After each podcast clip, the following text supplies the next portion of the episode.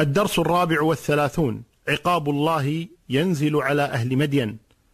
العبر والدروس المستفادة. أعوذ بالله من الشيطان الرجيم. كذب أصحاب الأيكة المرسلين. إذ قال لهم شعيب ألا تتقون؟ إني لكم رسول أمين فاتقوا الله وأطيعون. وما أسألكم عليه من أجر إن أجري إلا على رب العالمين أوفوا الكيل ولا تكونوا من المخسرين وزنوا بالقسطاس المستقيم ولا تبخسوا الناس أشياءهم ولا تعثوا في الأرض مفسدين ماذا كان رد قومه عليه؟ يقول الله تبارك وتعالى قالوا إنما أنت من المسحرين وما أنت إلا بشر مثلنا وإن نظنك لمن الكاذبين. فأسقط علينا كسفا من السماء إن كنت من الصادقين. قال ربي أعلم بما تعملون فكذبوه فأخذهم عذاب يوم الظلة إنه كان عذاب يوم عظيم. وقال ولما جاء أمرنا نجينا شعيبا والذين آمنوا معه برحمة منا وأخذت الذين ظلموا الصيحة فأصبحوا في ديارهم جاثمين كأن لم يغنوا فيها. ألا بعدا لمدين كما بعدت ثمود. هلك قوم شعيب وبعد هلاكهم مر عليهم شعيب. بعد أن هلكوا خاطبهم وهم أموات. كما خاطب النبي صلى الله عليه وسلم أهل قليب بدر. وقال هل وجدتم ما وعد ربكم حقا؟ فإنا قد وجدنا ما وعد ربنا حقا. مر شعيب صلوات الله وسلامه على قومه بعد أن أهلكهم الله وقال فتولى عنهم وقال يا قوم لقد أبلغتكم رسالات ربي ونصحت لكم فكيف آسى على قوم كافرين؟ كيف أسى عليكم؟ أنتم كافرون. أنتم أردتم هذا الطريق كيف أسى عليكم؟ وأهل مدين قوم شعيب صلوات الله وسلامه عليه ذكر الله جل وعلا أنه عذبهم بثلاثة أنواع بالرجفة والصيحة وبعذاب يوم الظلة فقال عن الرجفة فأخذتهم الرجفة فأصبحوا في دارهم جاثمين. وقال عن الصيحة وأخذت الذين ظلموا الصيحة. وقال عن عذاب يوم الظلة فأخذهم عذاب يوم الظلة. قال الحافظ ابن كثير رحمه الله تعالى أصابهم حر شديد. وأسكن الله الهواء سبعة أيام فخرجوا إلى البرية فأظلتهم سحابة فاجتمعوا تحتها ثم جاءت الرجفة ثم جاءت الصيحة على قوم شعيب صلوات الله وسلامه. وهذه سنة الله جل وعلا مع أنبيائه وأتباعهم وأعدائهم. وذلك أن الله جل وعلا ذكر أن أنبياءه ينقسمون إلى قسمين في دعوتهم أقوامهم. قسم من الأنبياء من يأمرهم الله بالجهاد ضد الطغاة وهؤلاء ينصرهم الله في معاركهم ويهزم أعداءهم كما قال جل وعلا وكأي من نبي قاتل معه ربيون كثير فما وهنوا فما وهنوا لما أصابهم في سبيل الله وما ضعفوا وما استكانوا. والله يحب الصابرين. وقال جل وعلا ولما برزوا لجالوت وجنوده قالوا ربنا أفرغ علينا صبرا. ربنا أفرغ علينا صبرا وثبت أقدامنا وانصرنا على القوم الكافرين.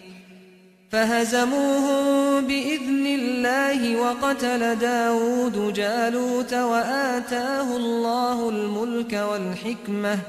وقال جل وعلا ولقد سبقت كلمتنا لعبادنا المرسلين إنهم لهم المنصورون وإن جندنا لهم الغالبون. ولنا في سيرة نبينا محمد صلى الله عليه وسلم أعظم العبرة في هذا الأمر. القسم الثاني الذين لم يؤمروا بقتال الأعداء من الكفار بل أمروا بالصبر والصفح. وهذا القسم ينصره الله جل وعلا بهلاك عدوه كما فعل الله تبارك وتعالى مع قوم نوح وقوم هود وقوم صالح وقوم لوط وقوم شعيب وغيرهم. من الكفار فإن الله تبارك ينزل العذاب العام على أقوامهم لأنهم لم يؤمروا بجهاد أقوامهم. هذه قصة نبي الله شعيب صلوات الله وسلامه عليه مع قومه. وليس هو صاحب موسى كما يظن البعض أن موسى صلوات الله وسلامه عليه لما بلغ ماء مدين أنهم قوم شعيب وأنه وجد شعيبا وأنه هو الذي زوجه ابنته. هذا خطأ لأنه بين شعيب وموسى مئات السنين إن لم تكن آلاف. فشعيب صلوات الله وسلامه عليه المشهور أنه بعد لوط مباشرة قريب وقته من وقت لوط. ولذلك أكثر من ذكر من النسابين بينه وبين إبراهيم أربعة آباء. أما موسى فبعيد بعيد جدا عن شعيب. واشتهر عند الناس كثيرا عسى عمرك عمر شعيب النبي. والمشهور أن نوحا صلى الله عليه وسلم هو الذي كان ذا عمر طويل. أما شعيب فلم يذكر شيء من ذلك وإنما ذكر عنه صلوات الله وسلامه عليه دعوته لقومه ولم يذكر في عمره شيء. ما يستفاد من قصة نبي الله شعيب صلوات الله وسلامه عليه؟ أولا أن الصبر والإيمان عاقبتهما النصر والنجاة كما فعل الله تبارك وتعالى بشعيب ومن آمن معه. كذلك مدة الظالم في الأرض قصيرة وإن طالت فيما يظهر للناس لكنها في النهاية قصيرة جدا. ثم كذلك ملة الكفر واحدة. لو نظرنا إلى رد قوم شعيب عليه ثم إلى رد قوم لوط عليه ثم رد قوم صالح عليه وقوم هود عليه وقوم نوح وهكذا لوجدنا أن ملة الكفر واحدة في ردها على أنبياء الله صلوات الله وسلامه عليهم أجمعين. كذلك مسألة مهمة وهو أن المعصية التي تقع من الإنسان والتي لا يكون لها مبرر ولا داعي لها في نفسه أشد عقوبة عند الله جل وعلا وأشد جرما. وإذا قال النبي صلى الله عليه وسلم ثلاثة لا يكلمهم الله يوم ولا ينظر إليهم ولا يزكيهم ولهم عذاب عظيم. قال ملك كذاب وعائل مستكبر وشيخ زان ملك وكذاب أنت ملك تخاف ممن لماذا تكذب؟ غير الملك يكذب يخاف. أنت ملك لماذا تكذب؟ فقير مستكبر عائل مستكبر غني مستكبر يعني في دافع. عنده مال الناس تريد رضاه فيدفع هذا إلى الكبر. لكن فقير ومستكبر على ماذا؟ عائل مستكبر. شيخ زان شاب يزني في دافع في شهوة. شيخ زان على ماذا؟ وإذا كان عذاب هؤلاء الثلاثة أشد من عذاب غيرهم. لو لم يكن ملكا وكذب ليس عقابه كعقاب الملك الذي يكذب. غني مستكبر عقابه أخف من عقاب الفقير المستكبر. شاب زان عقابه أخف من عقاب الشيخ الزاني. ولذلك ذكرنا أن الذي يفعل فاحشة قوم لوط أشد عذابا من الذي يزني. لأن في نفس تدعو إلى جماع المرأة. الرجل يميل إلى المرأة طبعا. أما فعل الفاحشة بالرجل هذه لا يدعو إليها الطبع فهي كان عذابها أشد. وكذلك هنا أغنياء إني أراكم بخير ومع هذا يأخذون أموال الناس بالباطل. فصار عقابهم أشد من عقاب غيرهم لأنه ما في داعي لأكل أموال الناس بالباطل كما فعلوا. كذلك قوله بقية الله خير لكم أي ما أبقاه الله لكم من الحلال خير لكم من أخذ أموال الناس بالباطل. وهذا فيه الحث على الرضا بالكسب الحلال. وما قدر الله جل وعلا. كذلك فيه أن الصلاة سبب لفعل الخير. أصلاتك تأمرك أن نترك ما كان يعبد آباؤنا أو أن نفعل في أموالنا ما نشاء. إذا صلاته هي التي أمرته بهذا. إن الصلاة تنهى عن الفحشاء والمنكر. ثم كذلك الداعية إلى الله يجب أن يكون قدوة. إذا أمر بشيء أن يكون أول الفاعلين ولذلك عمر رضي الله عنه لما كانت سنة المجاعة في زمنه منع أهله وقال لا والله لا يذوق أهل عمر الطعام حتى يذوقه الناس ولا يأكل أهل عمر اللحم حتى يأكله الناس. حتى قال إنه صار في وجهه لون السواد من كثرة ما يأكل الزيت مع الخبز. كذلك مما يستفاد أن الأنبياء جميعا بعثوا بالصلاح والإصلاح. إصلاح المجتمعات وإصلاح ما بينهم وبين الله وإصلاح ما بينهم وبين الناس. وأخيرا أن من يدعو إلى الله تبارك وتعالى يحتاج إلى أن يكون حليما. حسن الخلق مع قومه كما كان أمر شعيب صلوات الله وسلامه عليه. والله أعلى وأعلم. وصلى الله وسلم وبارك على نبينا محمد. كان في أحد عنده سؤال على الموضوع. لا أعرف أن أنه صح عن النبي أنه قال لا تفضلون على يونس. كيف هو يقول أنا سيد ولد آدم ولا فخر؟ هو أفضل من يونس.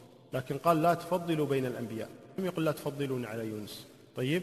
ولكن الشاهد أنه بالنسبة للتفاضل بين الأنبياء واضح جدا وكلام الله تلك الرسل فضلنا بعضهم على بعض. طيب فتفضيل الأنبياء بعضهم على بعض جائز. ويمنع إذا كان على سبيل التنقص يعني يفضل بعض الأنبياء على بعض بقصد التنقص من المفضل عليه. هذا لا يجوز. أما من حيث ذكر أن فلان أفضل من فلان من الأنبياء هذا بكتاب الله وسنة النبي صلى الله عليه وسلم. نعم.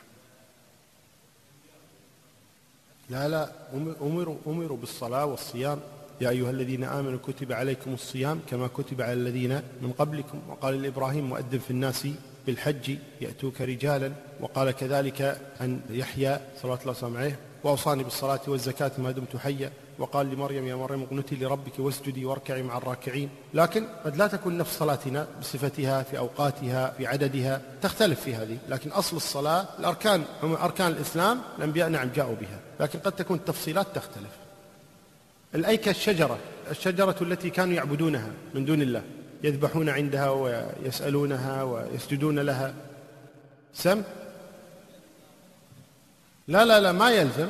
قول الله تبارك فآمن له لوط. ما يلزم أنه كان كافرا لكن أخبر أن لوط آمن به لكن لم يقل أن لوط كان كافرا ثم آمن لكن تابعه لوط عليه الصلاة والسلام. ما يلزم أنه كان كافرا ما في تلازم أبدا.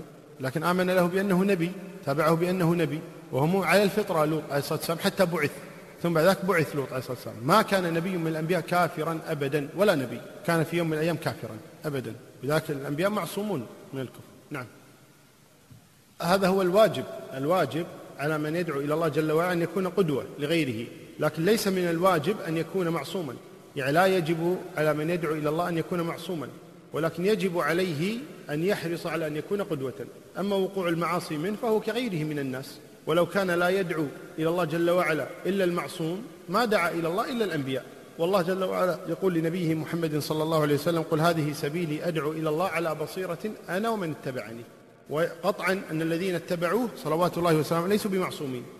فما يطالب الإنسان بأن يكون معصوما ولكن يطالب الإنسان إذا دعا إلى الله تبارك وتعالى أن يكون قدوة. ولكن أيضا هذا لا يكون مانعا من الدعوة. إذا كل إنسان قال أنا لن أدعو حتى أكون قدوة في كل شيء لن يدعو أحد لأنه ما يخلو إنسان من نقص وتقصير. ولذلك عليه أن يدعو وعليه أن يحرص على أن يكون قدوة. ويسأل الله جل وعلا ولعل الله أن ييسر. نعم. بزمان واحد على رسولين. إيه ما في مانع. عيسى ويحيى كان نبيين في وقت واحد. موسى وهارون كان نبيين في وقت واحد. بنو إسرائيل كانت تسوسهم الأنبياء. داود وشمويل كان في وقت واحد. داود وسليمان كان في وقت واحد. ما في مانع أبدا. والله أعلم وصلى الله عليه وسلم